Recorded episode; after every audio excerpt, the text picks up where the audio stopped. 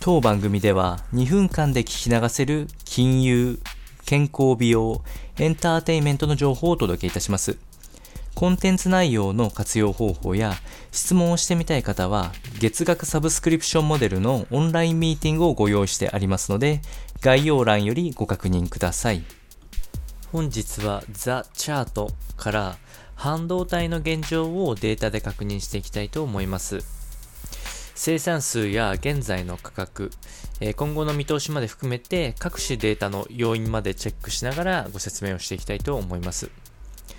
半導体のまず説明となりますが、機器類に使用されている電気を通す、通さないの中間性質を持ったものが半導体となっておりまして、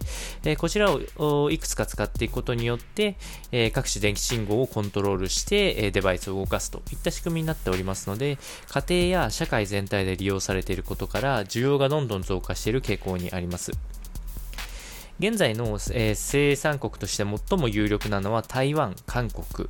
になっておりまして、え、こちらの2つで世界の半分近くの高性能半導体を供給しているという現状があります。